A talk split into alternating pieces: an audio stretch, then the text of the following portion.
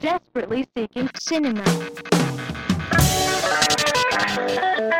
Desperately seeking cinema. Desperately seeking cinema. Lights, camera,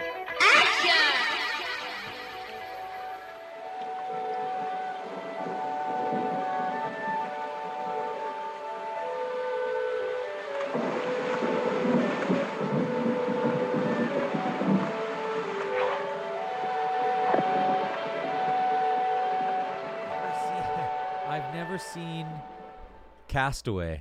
Have you ever seen that? I've never seen that. Castaway. Uh, I think I have. Yeah, Yeah. Um, not that good.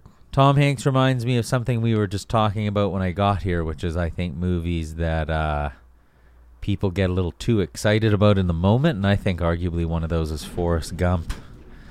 I think maybe that I don't think that movie's as good as people thought it was when it It's first pretty came out. entertaining. Is it? I haven't watched it for many years, probably twenty years.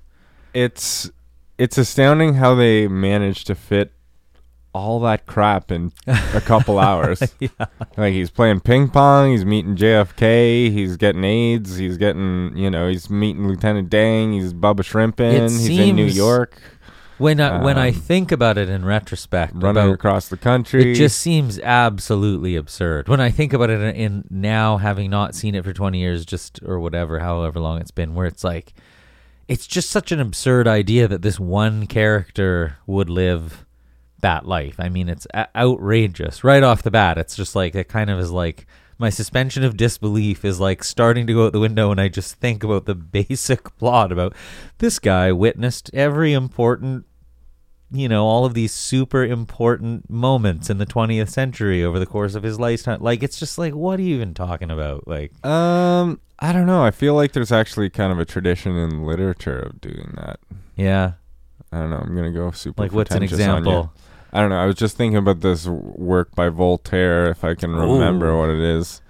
Um, Candide. yeah i've read i've read i've read candide yeah. Yeah, or like, um, you know, like. but i don't know that in candide you know Dante or something like. It's like they're going through levels and meeting all these different persons, or like, uh, I don't know. yeah but in candide i don't think it's like you know he meets every important person of his day over the course of 25 years just he happens to be at like this battle and then he's serving in like it's, i don't know you know what i mean kind of like Yeah, I Like think it's, it, uh, I think that's kind of a tradition though to conflate a bunch of stories into one story. i think it's just corny. Do you know what I mean?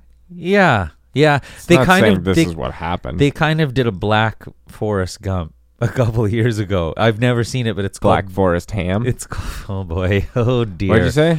It's called The Butler, I think, and it was this huge movie, and you know Oprah endorsed it, and basically it was Black Forest Gump. It was like a movie that was fictitious about an African American man who works in the White House, and like over the course of his whole life, and he witnesses every major event that happened in 20th century America in the White House because he worked there for his whole. Like it, it's just a ridiculous. Forrest Gump type um, premise, you know, it's like basically was Black Forest Gump, as far as I know. um, sounds and not I real. just, I just think, oh, it's a huge movie and like made like tons of money and was probably nominated for Oscars. And it's just, I just, I don't know, I don't like these uh, movies where the protagonist is. He was in Vietnam and then he was in the Oval Office and then he met Muhammad Ali or whatever it is. It's like, yeah, right. Like most people aren't going to do one of these things, let alone 20 of them or whatever, you know? Yeah. well, I guess that's the thing about maybe, Bad movies? Maybe maybe Forrest is like the one percent where he's just like he, he just attains more wealth and social gains the more he's oh hit the mic stand the more he's you know accumulated Uh-huh. the more it's easy for him to accumulate. I know, but even if you do, like, you, you- even He- if you accumulate wealth and contacts, it doesn't mean, you know, it's not like every celebrity's met. Most of them still haven't met whoever it is, like Meryl Streep. Like, even like household name celebrities would be excited to meet Meryl Streep. It's not like they're just hanging around all these important people and events all the time. I- it's life I'm isn't gonna, like that. I'm gonna you know? redeem Forrest Gump right now. Oh, okay. so I think the premise behind Forrest Gump is that a regular person who is not known, Uh huh. who doesn't make the time 100, you know, will could actually be Uh huh. the most influential person in the world. Sure, but I just I just think it's corny. Uh, not what you're saying. I think the idea of this one person being associated with or present for tons of really important cultural like events and connected to the people. It's just it's ridiculous. Oh yeah, it's completely ridiculous. Yeah.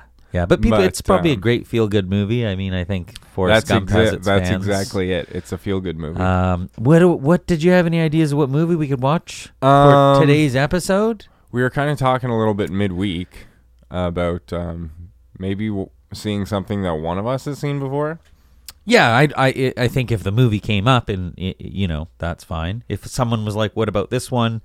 and the person hadn't watched it like the previous What do you mean day, someone. it's one of us. Yeah, no, I mean if one of us were were like, uh, "What about this one?" and the other person hadn't watched it like two weeks ago, so that because they don't not going to want to sit through it again, obviously right away, No. probably. But um, yeah, well, I brought with me a couple of Blu-rays. Criterion Blu-rays. Um, I brought a Cassavetes movie called Shadows from 1959. One Okay. of one of his known movies, which I've never seen, and then um, you know it's relatively known. I think it fits our fits the bill for desperately seeking cinema. By the way, I'm Jimmy Barnes I'm Andy Rankin. here with Andy Rankin, and um, I also brought an early '90s Steven Soderbergh movie called King of the Hill, which is a also a Criterion Blu-ray. And uh, yeah, well, Y- you know, I had to. wow, yeah, you really had to dig deep for that one, and it's um referred to on you know. Wikipedia and by critics as a criminal criminally overlooked Steven Soderbergh movie from the early '90s. It, it and it was because he had. Uh, Done Sex Lies and Videotape, which was huge and launched his career, and it was like his first Hollywood movie because Sex Lies and Videotape was independent. So this King of the Hill one is his first Hollywood movie, and whatever. I nobody ever talks about it, and people say, and Steven Soderbergh, he's one of my favorite directors. Is it criminally underrated? What is that? Yeah, that's what people. That's what it says on the Wikipedia. Uh, it says criminally overlooked Steven Overlooked, Soderbergh yeah. movie. Um, and I think he's amazing. Like I think he's a super, super good director. Um, I love Sex Lies and Videotape, and I mean he's got a bunch of good stuff. I think his most popular thing is Ocean's Eleven, probably. But he's, yeah, we were mean, talking about. He came up because he directed that um, Che Guevara film. He did. Yeah. Yeah. I looked um, and this morning and he's directed like 30 features or something like that. Like a lot.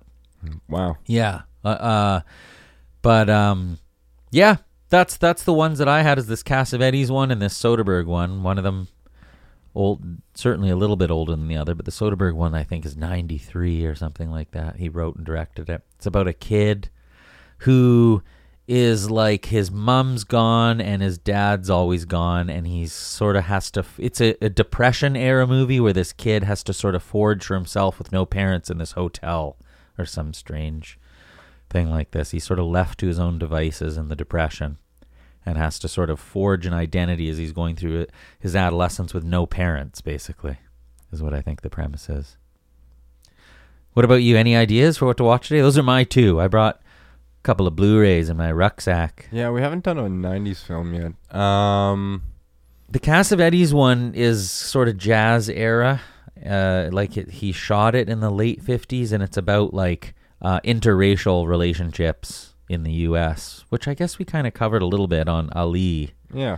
but I'm sure it's Um, very different. Oh, I will say before not to interject, but the thing I read on the the wiki on this Cassavetes movie is people call it this this single film they refer to as a, a potentially like one of the first the forerunners of independent cinema because it's like late 50s and i think his i don't know a lot about cassavetes but i think he was a real trailblazer in terms of independent movies and the people call this one one of the early if not the early example of what became independent um, cinema after that so All right. Well, let's just like decide these are, will be the next three episodes in whatever order we'll do them because I I have one in mind as well. Yeah, which one? What, which one are you thinking? Um, I was thinking I'd introduce you to Tarkovsky through maybe his first film, which he made when he was one year older than I am right Oh now, my thirty. God.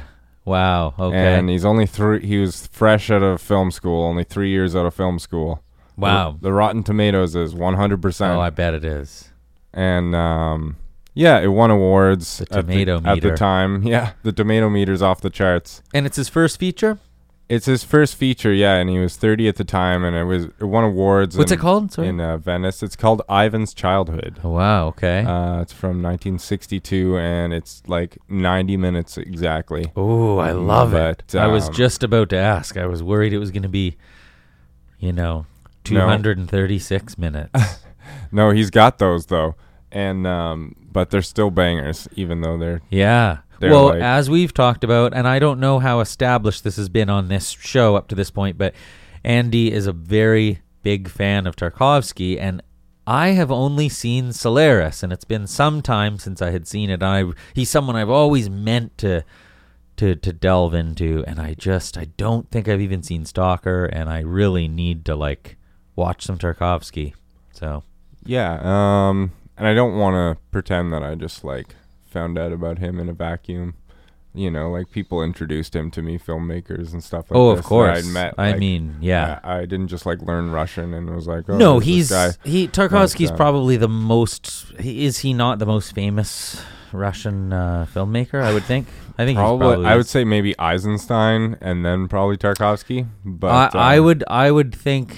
I would argue maybe Tarkovsky. Oh, by the way, there's a tie in there because Steven Soderbergh directed the Solaris remake. yeah. Now that I think of it, which I haven't seen. I think it's Clooney and whatever. Um, Yeah, it is. Um, I haven't seen the remake, but I have seen the original, and Mm. um, not my favorite film of his. But um, yeah, I, I can see how Hollywood would just take it and butcher it, and you know, it's like uh, on paper, it's still brilliant. You know, I find it odd that directors make the choice to do that. Like I don't I've always been a bit baffled by Gus Van Sant deciding to do that shot by shot remake of Psycho. I just don't really understand why Gus What? Van Sant. I didn't even know that happened. Yeah, it's got Vince Vaughn and whatever. I don't know why oh, he would Oh, like, why would Gus Van Sant want to do Right. that? Why would Steven Soderbergh want to remake Solaris? Is it like just because?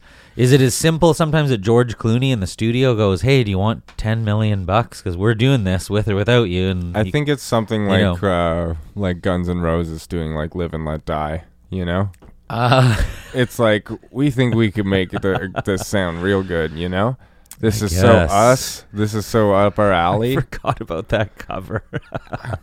yeah, and uh, just wholly unnecessary. yeah, Or knocking on heaven's door, also by Guns N' Roses. yeah. No, that's. Uh, But, I mean, um, I, I with the music thing, I get a cover a little bit more than dedicating months on end to like a like I say like a filmmaker who by all accounts is celebrated and original like a Gus Van Sant like what possesses him to go? How about we take this highly respected movie that a lot of people would call a masterpiece already and what is the point of, Yeah, of redoing it? I don't know. It's a it's an odd one. Maybe people overestimate themselves. oh I'm sure they do. I'm sure they do. Well, I mean, Yeah. everyone does, but And then there's the like like I say, God knows what the paycheck could be or who's offering them what, and you just go, well, I just bought this house in the Hollywood Hills that some some something's got to pay for this. yeah, thing well, honestly, there's probably um, they meet with their agents or producers or executives, and they say, "All right, we want to offer you a three-picture deal. What are your ideas?" You know, and they're like, "Well, I can do Ocean's Eleven. I could do a Yeah. Tarkovsky remake, and I could do uh, uh, Ocean's 12. yeah, you know, skip eleven. yeah, um, yeah, and you and I'm sure that any director is looking at it like, what did I do last, and um, how much money did it make, and if you want to stay relevant, you got to make those suits money, baby. yeah, No, but you you Uh. you really do, or they're just gonna be like, thanks for coming out, like. yeah. You know, um, we were talking about Orson Welles when I first got here, and I think that was a thing. He would. They say that Orson Welles would make a movie for the studio, so then he could go and that he would use that money to fund making what he wanted to make for yeah, there himself. there whatever. does seem to be uh, like an adage in film, like make one for you, one for them. one Yeah, for I've heard of that them. cliche, and I yeah for sure, and I've definitely heard about people talk about Orson Welles in that context. Now, all right, well those sound all like really good options for Um, episode six. Yeah, I think we could Um, tie. Why don't we just do like uh, Soderbergh and Tarkovsky and try to tie those together since we, you know, they're Yeah. tied together through the remake, and then um, Yeah, and then we can always uh, watch that other the Cassavetes. Cassavetes is somebody else I just have not explored. then we'll just I go really on a would like deep to. indie film tip.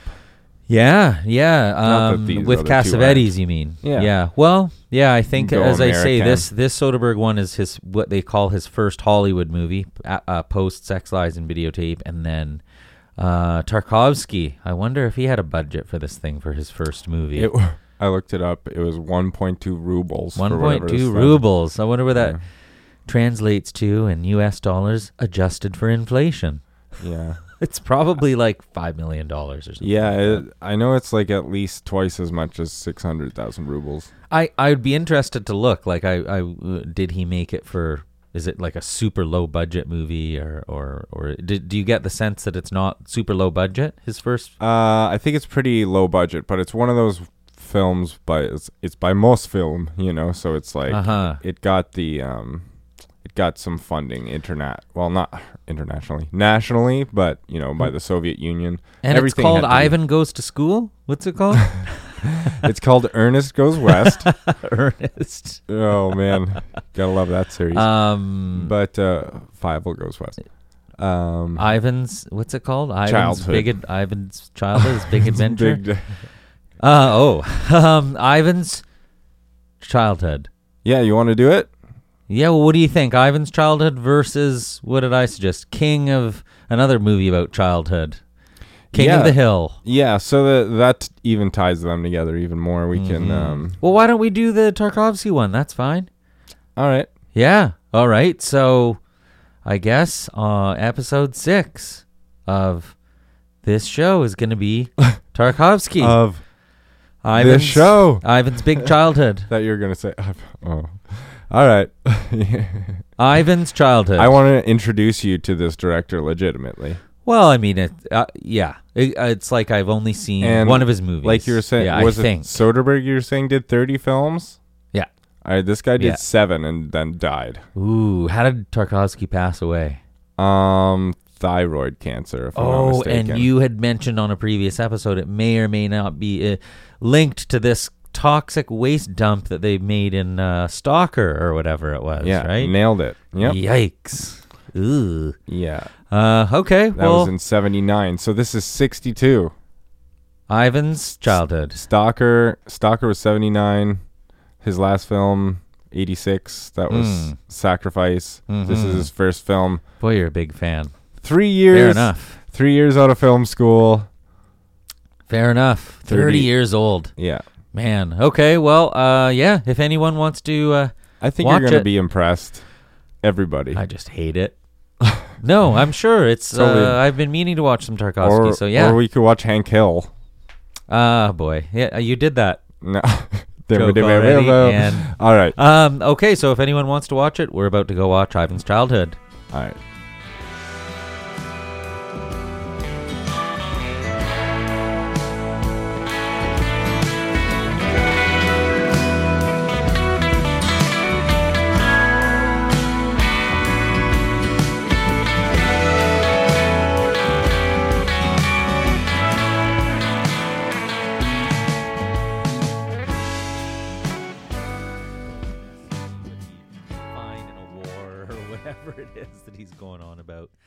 So we uh, watched another uh, dark movie there. Another Most uh, film.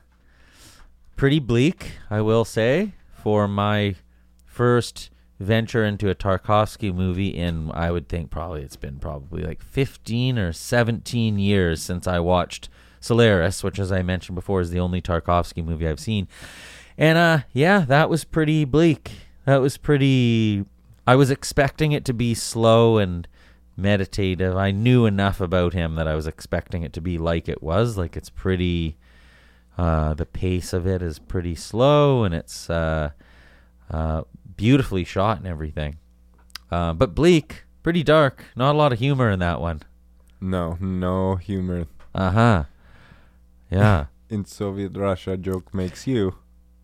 and uh and you said what that that was about in in your uh in all your years of being into movies and into Tarkovsky that was about like the third time maybe you think that you had seen third, that movie Third time at most. Um, I haven't seen all of his films that many times. It's just uh, they were like a transformative experience every time, and um, yeah I mean I I I know that you're a big fan of it obviously because you're as we've established you're a Tarkovsky fan I would have to say that I really liked it. I think it's one of those movies uh, we've had these before where I feel like it's gonna have to resonate, percolate. percolate. It was very dreamlike. Mm-hmm. Uh, I mean, he literally there were scenes that were supposed to be dreams, but I mean, I meant even outside of the scenes that were literally dreams, like the his style was again the pace is pretty slow and meditative, but it felt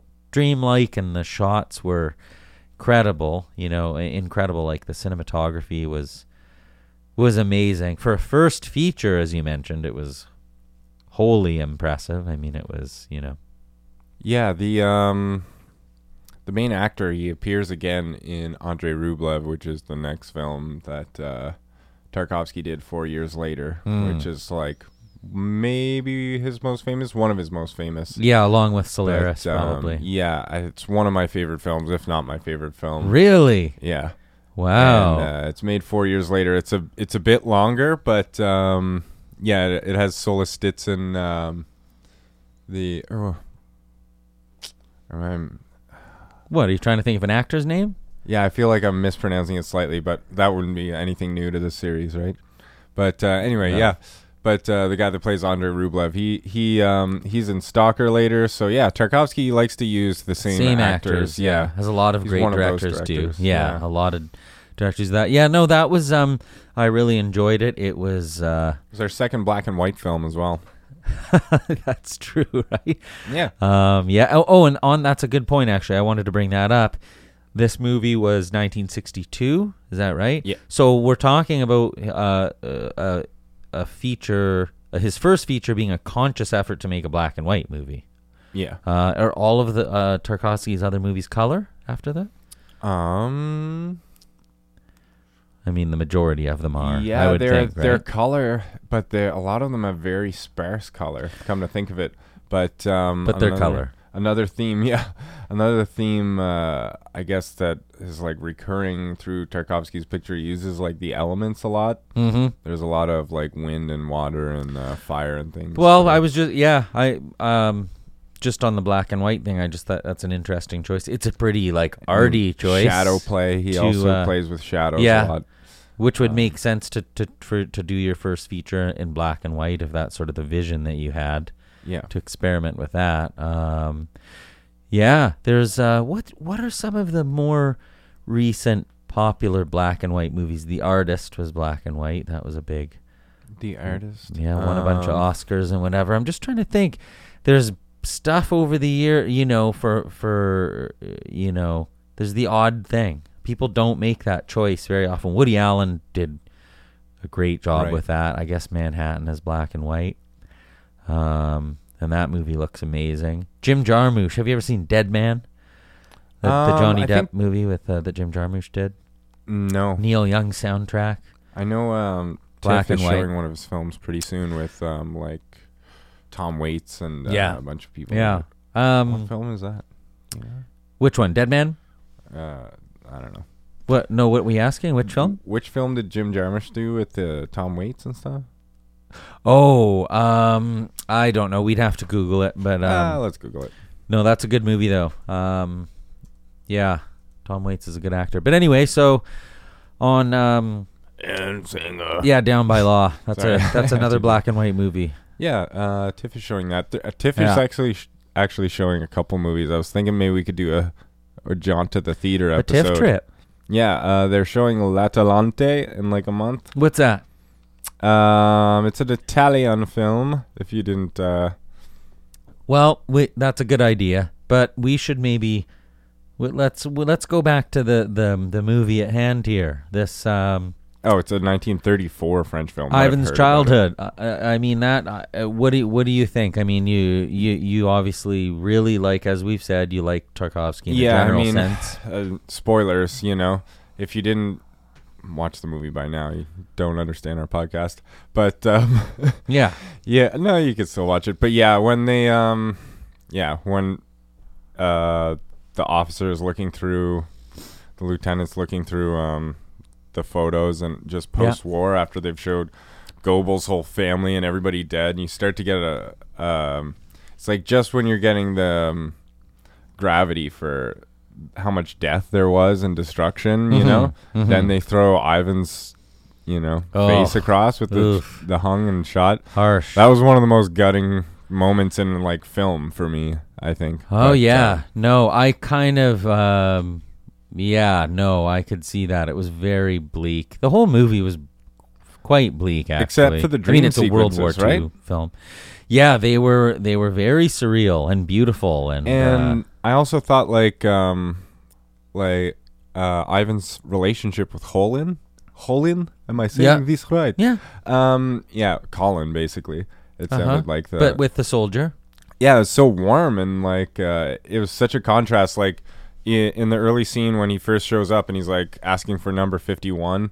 Yeah. At HQ, he's being very cold, and you're ma- immediately like he's acting like a hardened adult. This child, like, oh yeah, and I, I was just hesitating and saying like, yeah, you you basically got it. Like that's what it is. Uh, Ivan's n- basically like it's like an ironic title. Like it's Ivan's childhood. Oh, it's like yeah. he doesn't have a child. No, and and he plays with the idea at the beginning and the end of the movie that he had a very short-lived one, kind of, you Yeah. know, and then yeah, that was a w- really bleak part of the movie. It was like uh, innocence lost very quickly. It's like it opens.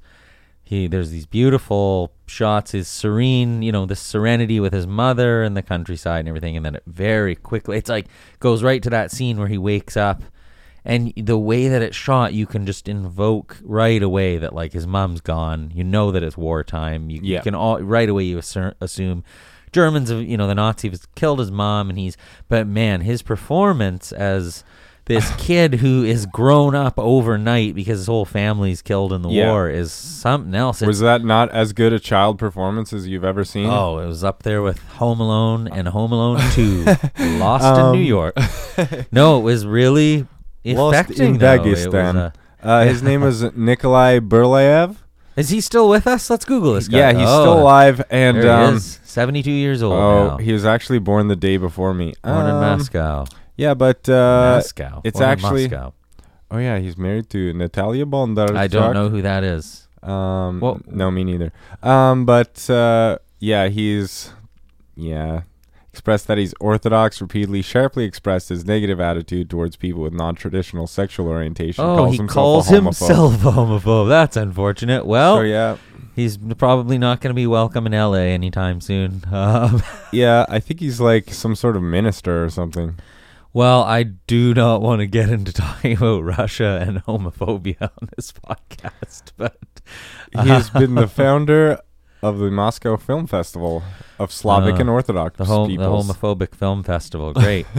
um, well, You know he, how they he- are. no, but hi, him as a child, anyways, before he turned into whatever nightmare Um, shit he's up to these days. He, I mean, it was a very great performance from a child actor, and man, as we were saying, did he ever convey that loss of innocence? Like it was, uh, it was like he was ordering adults around.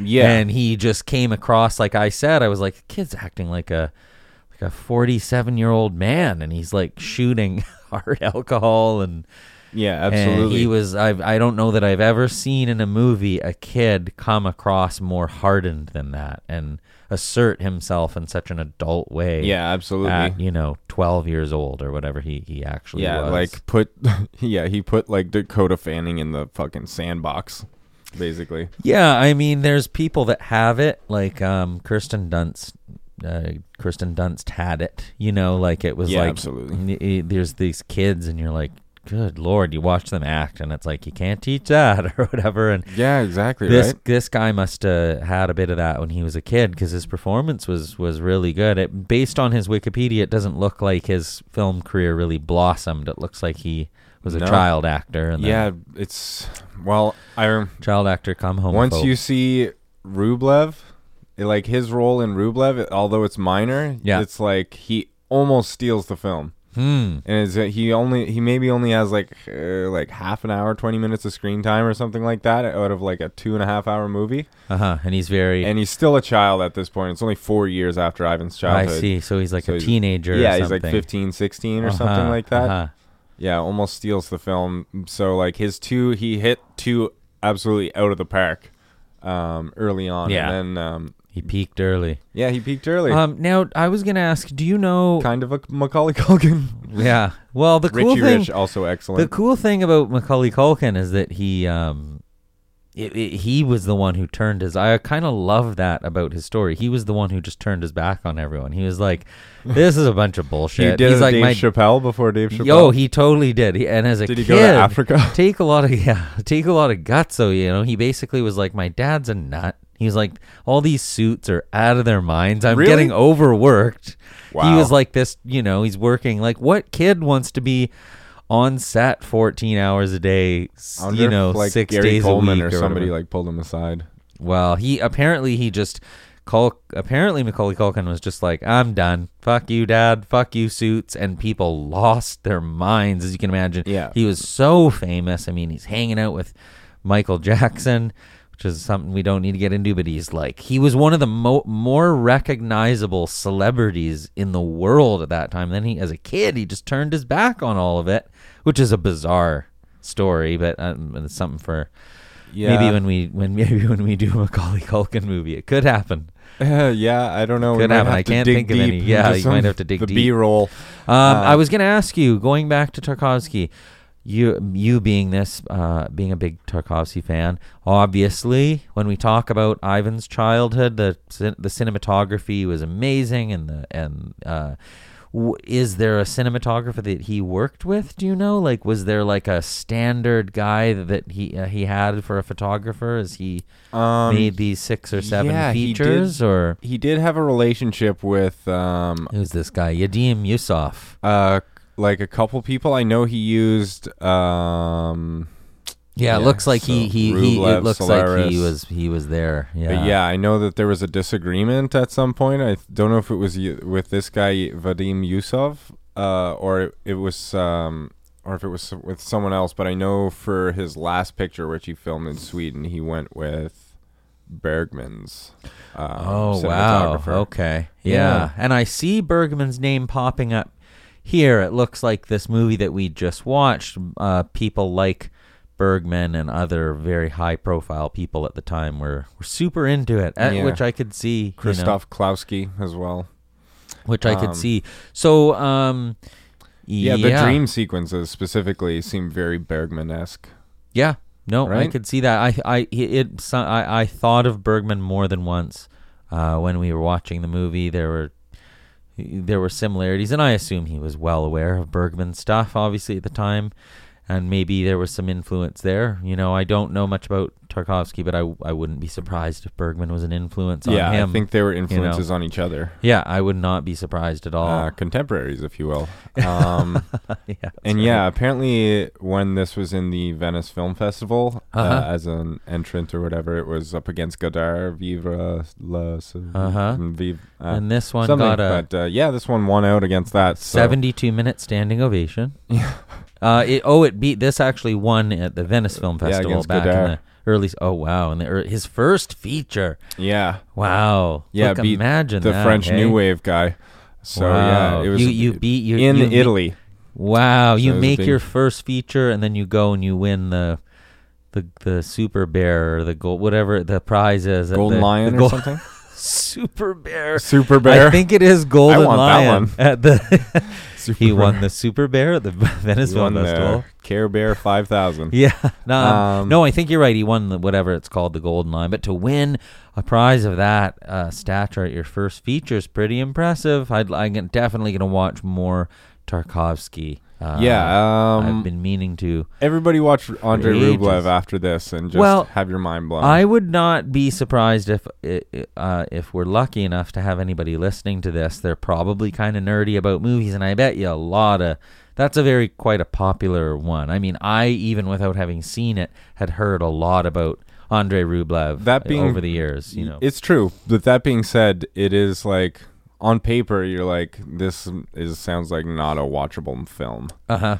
and uh, it turns out it's like a really beautiful. Well, I I'm sh- you know I think that it's like it's a movie um, about a painter that paints Jesus. you watch him paint, basically. You actually almost never watch him paint. I think you never see him paint in the okay. film. Well, I was a bit worried that it was Spoiler. Um, I was gonna say Actually, I think Tarkovsky. I think Tarkovsky though, he kind of harkens back to a time where the mass audience surely had a little bit more patience for this style of filmmaking. Um, you saw that extend into the 70s. You have hits with movies like Chinatown and these movie The Conversation and these movies that like today's audiences, today's mass audiences would be like utterly perplexed by Chinatown. They'd be like what's happening and like I'm I'm supposed to pay attention or whatever it would be, you know. It would be these mo- these Hollywood movies of the 70s that were massive hits would be like art house like obscure. Like they'd be well reviewed today but then they would not find the mass audience. My point being i think that tarkovsky after having seen solaris and seeing uh, this movie and sort of understanding what he's like with pacing uh, he was probably making movies in, in a good time. I think people the average person had a little bit more of an attention span um, at that point you yeah. know Well, when Tarkovsky was making this film and when he was seeing films, um, like during his childhood, he would have only seen Russian films uh-huh because of the, uh, or like very little of films outside Russia because of the, uh, because just of the Stalin. government at that time. Yeah, Yeah, and Mhm. even uh, I guess it's post Khrushchev thaw, but I guess Uh-huh. um, well, M- Mosfilm, the the production company that was, I guess you know, a government subsidized uh, Right. project, they Yeah. had to approve all of the projects, right? Oh so God, it was really difficult to have anything yeah. critical of war or critical of the government. of course, man. So um, just even in the country at all to Yeah. see, yeah, Yeah, so you had to be wary of that as a filmmaker, as a screenwriter, as a cinematographer. You couldn't have iconography that was too critical. wow, But yeah, um, of course, yeah, But yeah, so this movie it kind of was talking about the human cost of war yeah, and the casualties and stuff like that, and it was critical with like in an indirect fashion, you know. And right, that was because he probably had to be. Yeah, exactly. And So, so, there's an inherent subtleness uh, out So- of necessity. Yeah, kind of, yeah. nostalgia. Um, his second last film, and the sac. Well, that was filmed in Italy, and the sacrifice was filmed in Sweden. Mhm. Uh, he couldn't get funding towards the end in in Russia for Russian films, wow, and um, yeah, they just um, I guess saw through hi what he was trying to do, yeah, and uh, yeah, he would just rather not make films with them anymore. And uh, Fair enough. Went outside, got some outside people, uh, and made two two of his best films. But uh, yeah, there's only seven, so Mhm. you can get through his films like relatively quickly. And but, the uh, last one, it was the sacrifice, yeah. And what year would that have been? uh, eighty six. Yeah, yeah, Yeah. okay, wow. Another, I think those are my two like my two favorites: the sacrifice and Andrei Rublev, and then Stalker. Yeah, But um, like it's really hard. It's like picking like your favorite songs off like sure, yeah. the best uh, your favorite album. You know, No, I'm glad that you're so into him because, uh, you know, he's someone I had if thought you, about. if you like this, getting into he's and just just hadn't. getting warmed up.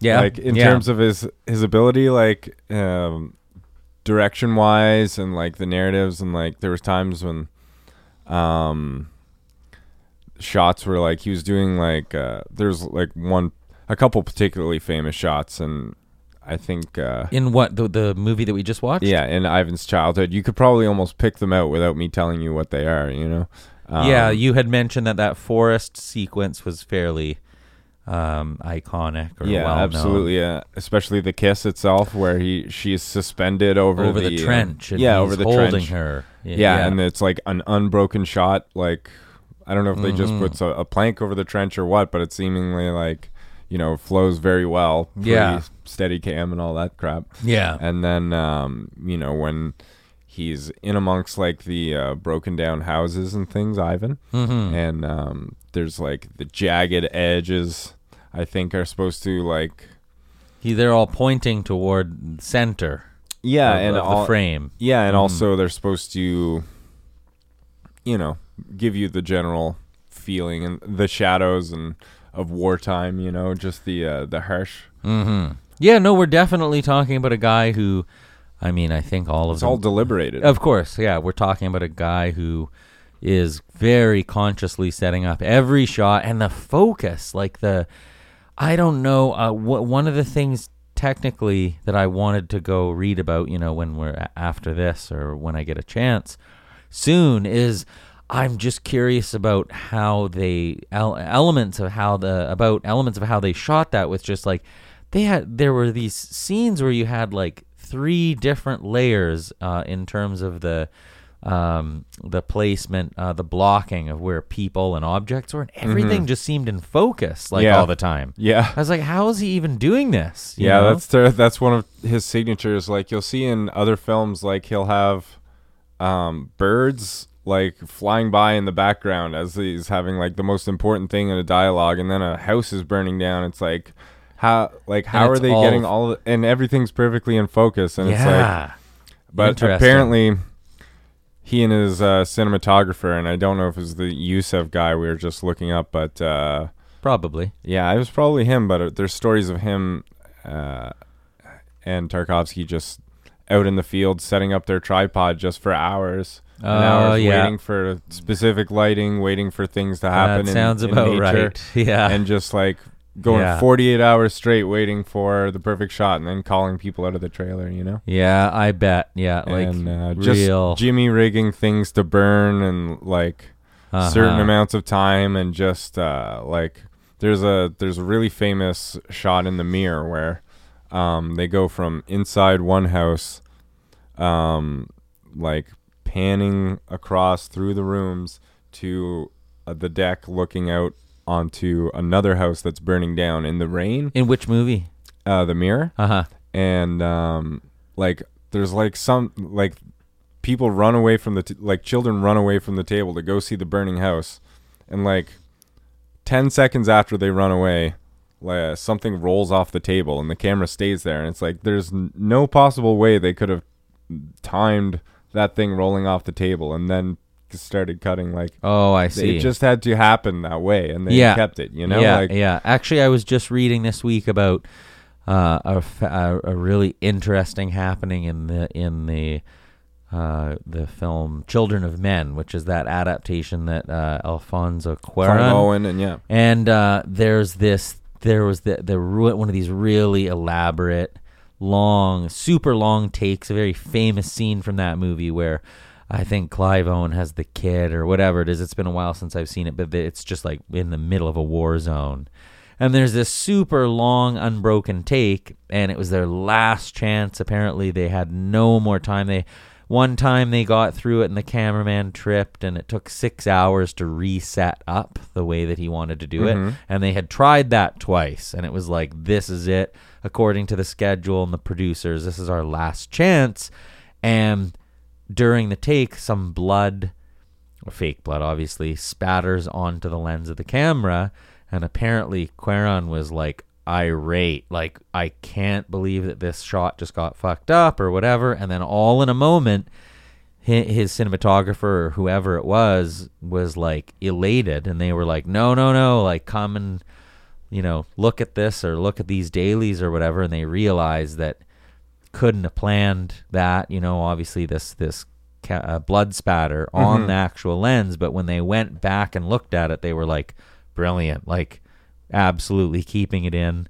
And it's kind of like a lot of people talk about that as a real interesting. Um, it's exactly what we're what you're saying. One of these happenings where directors that are um, already taking great care to to get these shots and these auteur type directors sometimes something just lucks out beyond that Mm-hmm. and uh, works in their favor which i've heard of happening in many Yeah, I mean, I feel like I've famous heard of movies only because I know. I feel like I know music history slightly better, but I feel like Uh-huh. I'm hearing heard that heard. Um, like when you talk about George Martin uh, recording the Beatles, uh-huh things like that happening, like feedback. Uh, happy accidents or whatever Yeah, happy Yeah. accidents and stuff like that. yeah like the, the yeah the feedback thing on i, I think feel that's fine or I think like that's that sort of a secret weapon of like the top top filmmakers. Yeah know? i've i've come across it like um keeping oh, stuff in, you know, yeah and things just kind And of claiming happening you intended it. You know, i'm sorry claiming you intended it. Yeah, well, you could, but uh, I think that, that a lot of those, you know, I don't think they Just, like, necessarily need make what to. you will of that. You know. Yeah, and sometimes it's fun to just admit that you, it was like you didn't plan it, and it was really cool. Like I think it was on. I watched that uh, HBO newer HBO documentary called Spielberg. Mm-hmm. I think that was what this was on, but again, there was just one of these weird shots where there was a re- somebody's reflection in the window and the the they they didn't plan on the reflection there being moisture on the window and it totally distorted their face in the window and it just looked amazing and psychedelic and perfect and Yeah. they're like wow like we never could have planned that but then you go back and you watch it and you're like this director's an absolute genius like they Yeah. they got the window moistened up in such a way that his reflection is this kind of psychedelic warped image and which means you know Yeah. that his, his his you know whatever however you want to interpret that probably a lot of people watch it and they project their thoughts onto what the director meant by it when in fact it was again unplanned in fact you know interesting Yeah, I think it has actually made me recall like a moment in Ivan's childhood when um, Tarkovsky shot uh, Ivan talking to the lieutenant, and the lieutenant was in the mirror. yeah And I was thinking, like, I remember that. That was almost as square as you could possibly get onto a mirror without showing the camera.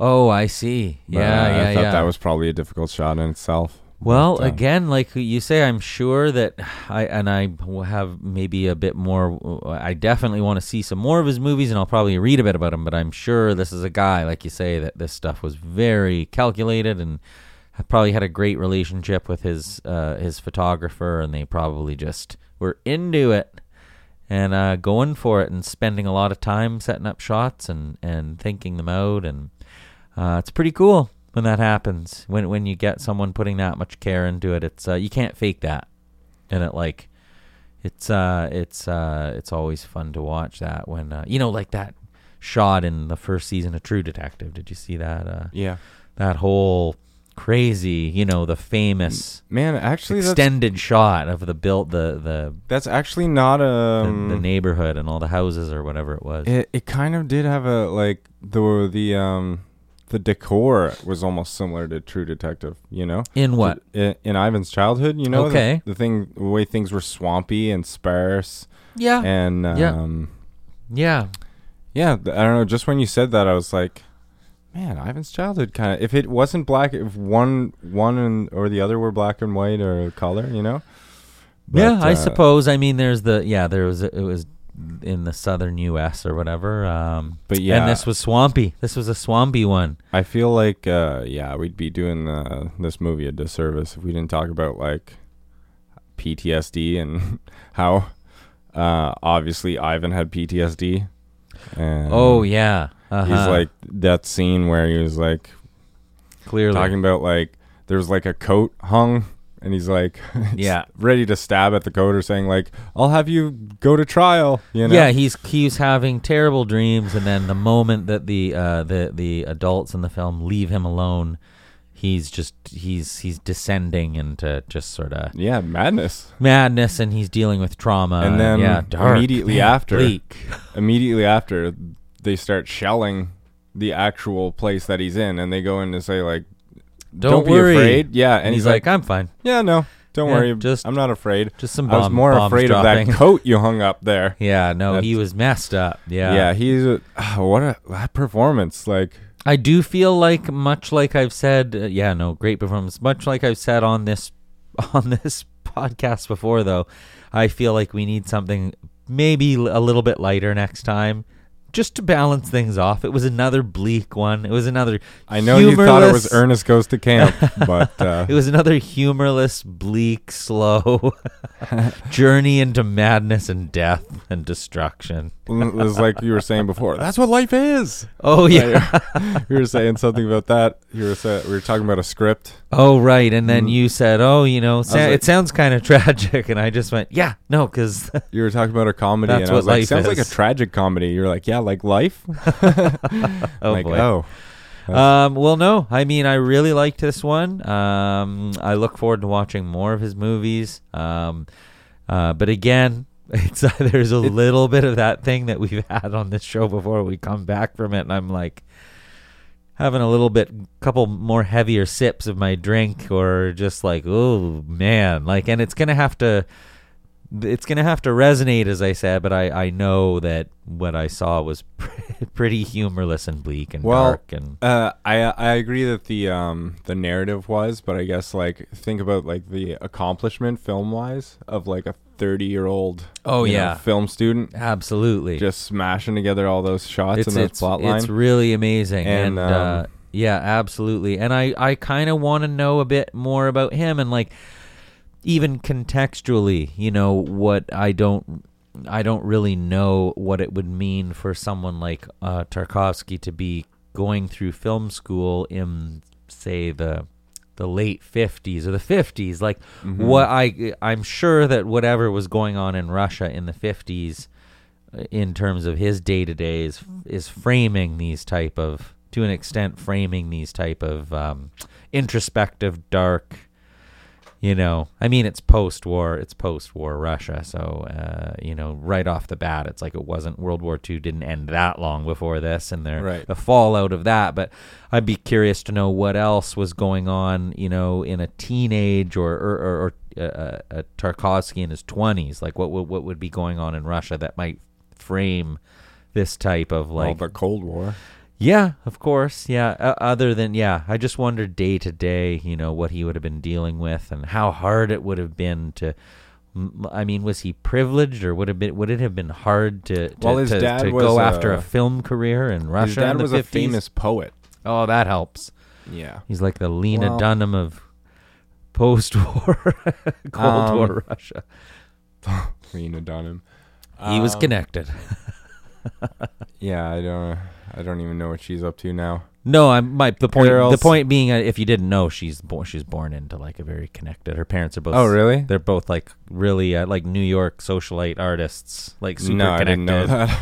Yeah, no. Um, a, a great example of how connected Lena Dunham, Lena Dunham is is I remember seeing an excerpt from a Vogue magazine, uh, talking about the fall fashion lines, and they interviewed Lena Dunham and her friend in Vogue about fall fashion lines when they were like twelve years old, and she's like chiming in, like because her parents, it's because of who her parents were. Like they're probably friends with the, the editor, editor, of Vogue. yeah. And she's so worldly at 12 years old that like Vogue is already talking to her and she's like, "Well, here I think this about this designer this fall and this collection's a little." And you're like, "Oh, okay. That explains how she ends up like, you know, uh, how somebody like that that's talented, you married you marry those type of connections and that type of upbringing with talent and it's like you had a pretty good shot. here, Yeah. Um, but his dad was a poet. I don't know how much money Russian poets made. but, any um, poet. Arseny Tarkovsky was his father, and he had like a couple books. But um, Oh, okay. So you, wow, you go deep with Tarkovsky. You know what's going on. Yeah, His um, dad's name. yeah. oh, that's a cool name. I'm good. I'm pretty good with name. Well, Let me I tell you about the I shouldn't say director's that parents. Whoa. now. But yeah, no. Well, the mirror it, it comes up a lot because the mirror is kind of autobiograph autobiographical. I see, And yeah. um, he's like reading his father's poem. Uh, his father might even be reading his poems okay. Okay. through the wow. film. Yeah. Yeah. Um, that's why he had to make um, some more marketable films after that because he Sure. just pieced together this collage about his life and Mhm. his father's poems and about his mother and wife and stuff. And Yeah, yeah, Mosfilm was like, "What the? What is this horse shit?" And yeah. he was like, "This is a my poem," and they're like, "Yeah, can you make something in space or like?" Half marketable. Yeah, can you make something with some guns? Uh, yeah. And then he's like, "Oh, I'll have like two gun shoot in Stalker, maybe. yeah, it's not. Um, well, I'm sure he always occupied a place that would be considered to be pretty art house or whatever you want to call it. Pretty- yeah, I mean, he was trying to make statements as much as he could, and um, he was very selective with what he adapted. I mean, he you're asking before about the screenplay, like did he write the screenplay? Um, I think for the majority of his works, he adapted stuff, Mm. or like he had people adapt things, like or the original author. It looks like things. in the case of what we just watched, he co-wrote the screenplay with the original author, so they adapted it together with a third, a yeah. third person there. You want to take a stab at his name? I don't. With the original author, I don't. Vladimir Bogomo- Bogomolov. A boogie boogie. Oh, bo- He's the boogeyman. Um, Vladimir Bogomolov. Man. Uh, no, we just completely undercut him. Oh, uh, well. invalidate his. It's a fucking dumb Russian name. No, I'm just kidding. just joking. oh Uh, no, No, I mean I'm I'm not to sit here and act like I'm embarrassed because I can't pronounce every Russian name perfectly. yeah, What do you think it is? Bogomolov? Bogomolov. Yeah, Yeah, yeah, something like that's that. right. So they adapted it together from his book. But yeah, and, no, uh, he um, it won the Super Bear. the super bear. that makes me want gummy bears. Um, okay. But yeah, I know um, Solaris as well. He wanted the original author to write the screenplay, and Uh-huh.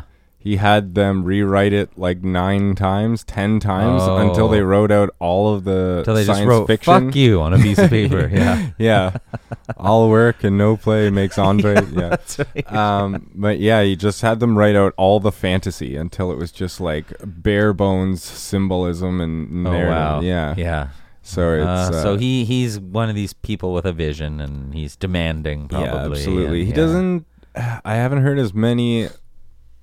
I shouldn't say as many. I haven't heard like the uh, you know dictatorial like asshole kind of director about stories. him. Yeah, uh-huh, he was uh-huh. pretty slight. He was like five foot seven, and um, okay. he had one of those like seventies mustaches. I remember that much. I've seen, you know, Yeah. I've I've seen some pictures of him, and I remember him And uh, mustachioed. yeah, I always picture um a lot of Russian guys being like really deep, you know.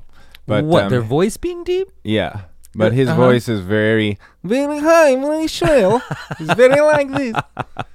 I sound like Borat. he he, he kind of you kind of like uh, you're describing kind of what I imagine Roman Polanski would have been like when he was making movies, short and like a little bit higher pitched voice. Yeah. And uh, is he not still making movies? um, I know yeah. he's not supposed to be allowed. Well, he's not allowed to come to the U.S. or whatever, and you know he'd be arrested promptly. Yeah. But we don't need to get into that. Imagine if he just like won an Oscar, came, grabbed the statue, and then had like one of those Rodney Well- King like whoop whoop with the Bronco. Just Oh, I like he had a like shaking uh, his all of these the window. escorts and uh, a police escort and Uh. Polish police are there for some reason. No, I mean like there there was like a uh, what do they call that when there's a car chase on TV? uh huh. You know? What do you mean? Isn't it a car a- chase on TV? Isn't that what it's called? I think it is called that. Yeah, Uh, actually. Or no, you mean what is the term for when all of the cars are together and they're protecting the car in the middle, or what? what, what are you talking about? No, that's getting elaborate. I think I just meant a car chase, like the Oh. Rodney. Or no, Yeah. no, not. Why did I say Rodney King? I meant O.J. Simpson. Well, we can always fade out before Something this Roman 90s. Let's Polanski just- joke went, just goes totally sideways. All right. um, yeah, no. Uh, what do you think? Is there anything? Uh, did you want to add anything else? I or- just wanted to mention one quick note about the podcast itself. yeah. Oh, that's a great idea. Yeah. Uh, the music that everybody's been hearing uh, at the start is a song called Don't Look That Way at It by this band I love, White Denim. White Denim. Yeah. And, And you actually know from you Austin, kn- you, know them, right? Or something? No, I don't know them. I wish I I wish I knew them. Okay, so But, we're uh, using the music without their permission at this point? Yeah, hopefully Oh, they're gonna listen to this Yeah. and uh, know how much I love them. And the song at the end is another song of theirs called "At Night in Dreams." I am not kidding. I had created a narrative in my head where you knew them personally and had asked the, per- for their permission. No, to I'm totally gonna try to get a hold of them and be like, Yeah. Okay. "Yo, guys, uh, Yeah. okay." You should. You should maybe send them a message. I'm sure they're not that hard to get a hold But of. uh, yeah, they discovered Leon Bridges, so I figured they were probably good guys. Discovered. What? eh, What was he? He he was in a Walmart. He was singing and buying clothes in a Walmart. Really close. He was like in a bar that they were. Um, he was singing in a Oh. bar that they were. well, he was like, mopping having the a floor drink at. with a hairnet on. you hear that guy's voice? you just hit your head. So he. Uh, so back so so they discovered him actually singing in a bar. These white denim guys, Leon Bridges. Yeah, the drummer and Wow. the lead guitarist. Wow. Huh, that's cool. Well, that thank yeah, I you could do for a music podcast. Let's thanks White Denim for uh preemptively. preemptively letting us use Thanks, your guys. music. Um, also, we should say, I guess we have what do we have? An Instagram and a Twitter, and it's all at Desperately Seeking Cinema, right? Yeah. So follow our bullshit on there, and then Patreon. Find us Yeah, on Patreon. try to get that Desperately on the go. Seeking Cinema. That's yeah. I mean that that'll be up Might by do the time. DS Cinema as well if there's uh, for Uh, backup. it should be. Yeah, well, we can clarify, but I'm sure by the time this episode comes out, we'll have the Patreon up. Get us verified. Blue check. Blue check. Oh man, wouldn't that be something to to become a, a fully verified member of society? Verified, verified as a person. verified, and uh, at that point you are. Uh, what what am I trying to say? Yeah, if you're verified, then you're you're you're you're the real in the deal. Matrix. No, then you're um. Oh, I can't. I'm not being very eloquent about it. I don't have anything. to say. Or say about never get verified this way. No, I just think it's funny. Yeah, I just think it's a funny thing. The verification thing. It's such an odd separation between people. It is. It's, so funny. It's a high. It's very high schoolish, isn't it? It's like, yeah, it's kind know- of the epitome of 2019, isn't it? Yeah, yeah. It's like in terms of social media. And yeah, stuff, people just people are just vying for this thing that's just like Oh nothing. yeah. Oh, you're legitimized. That's what I was trying Yeah. to say. You're you're not truly legitimized until you're verified. Now you're you're you're uh, you, you mean something. Yeah, like- you know, Well, yeah, just write to Zuckerberg and get us that uh, verified. Oh boy, as if anyone cares about Facebook being verified on Facebook at this point. Whatever there is. Who's the Yeah. he's the only guy I know. Is well, there another the, guy? The Twitter verification is what you really and the Insta. Oh no, that's a good point. He owns uh he owns Instagram as well. We digress though. yeah. we digress. Right, desperately seeking cinema. Check that out. yeah. Thanks very much for listening.